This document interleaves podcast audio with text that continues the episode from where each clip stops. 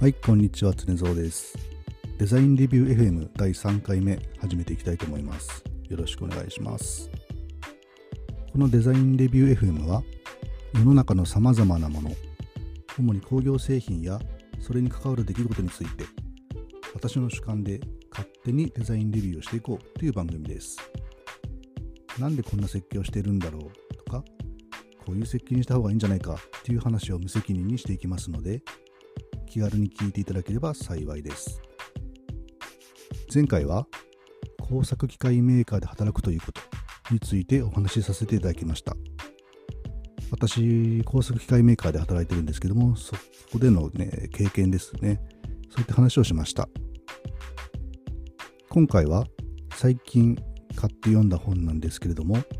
歯車屋の見た世界っていうですね、面白い本があったので、その感想を話していければなと思います。では本編をどうぞ。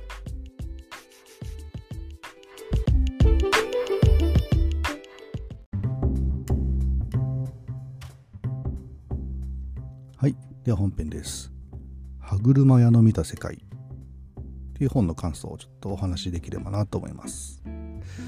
この本もともと日経オートモーティブっていう雑誌を迷子買ってるんですけど、その中に広告が出てて気になってたんですよね。で、まあ面白そうだなと思ったんですけど、まあ値段も値段でなかなか買えずにいたんですけど、まあある時その上司の付けを見たらこの本があって、ちょっと中を見せてもらった時に、あ、これ面白そうだなと思って自分も買ってみました。で、この歯車屋の世界なんですけど、歯車の世界的権威久保愛蔵さんって方はですねモーターファンイラストレーテッドで連載していた内容をまとめたものだそうですこの久保愛蔵さんって方はですね京都大学で長く教授を務めた後今その京都大学の名誉教授をしてらっしゃるんですけどまあその自動車だけじゃなく船舶だったり発電所だったりまあ、あらゆる分野の歯車に詳しい方らしいですね。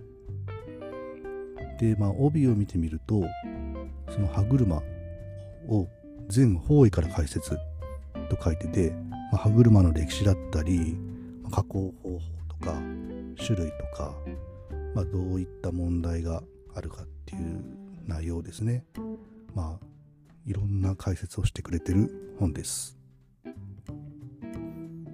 例えば、その回転するものの周りについた突起物がお互いに引っかかってその回転運動だったり動力を伝えるっていうその歯車の原型みたいな機構はですね紀元前4世紀のアリストテレスの時代にはあったそうです。その後その等速一定の速度で滑らかに運動を伝えるために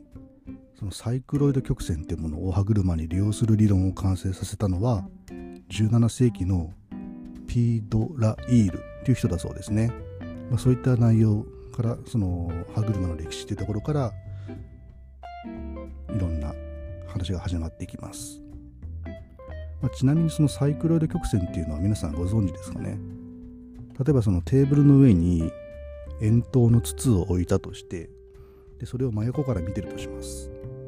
その円筒の、ま、断面の一点に、まあ、マジックで丸いポッチをポンと置いて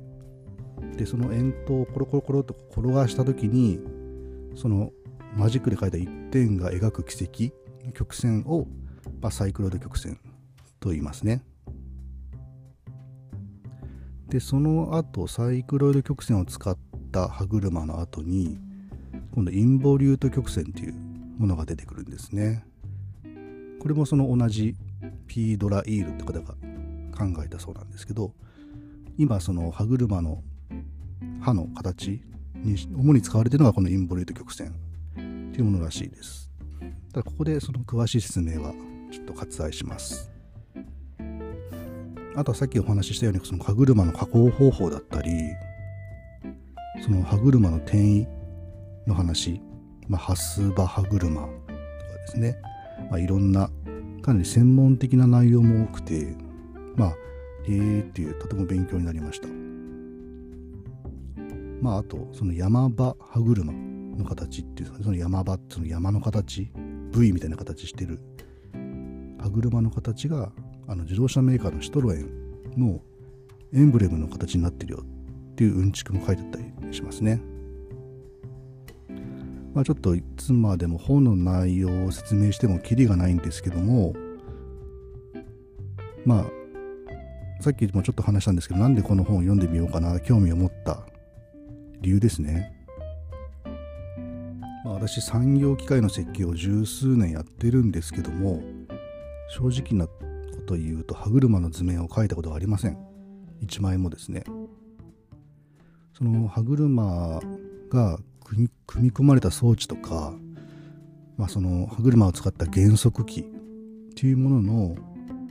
まあ、メーカーとち合わせをして納入証書を取り交わしてまあ実際製品に取り入れたってことはあるんですけどもその本当に歯車単体の図面を書いたことがないんですね、まあ、図面を書いたことがないっていうとないということは設計をしたことがないってことなんですけどその歯車の設計をしたことがないんですよ。多分おそらくその社内の設計者の中でも本当にもう数えられるぐらいの人数しか今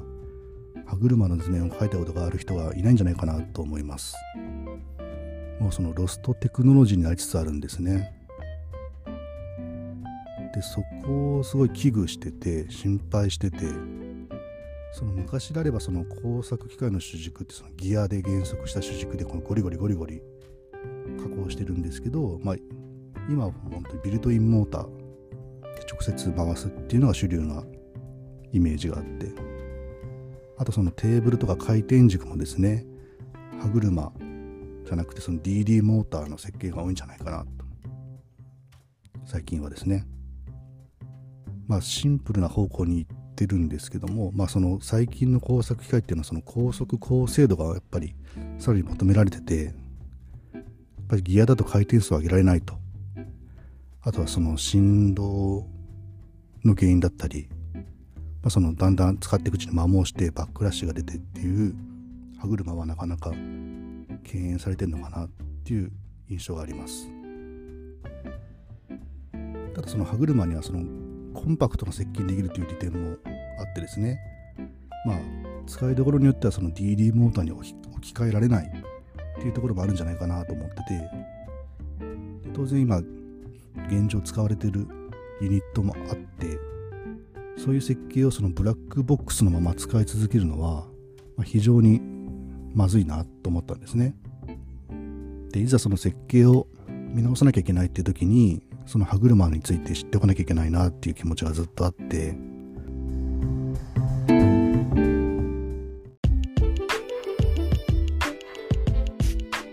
まあそういう思いがあって、まあ、これを見た時にあこれだと思ってあの購入しました、まあ、正直なところ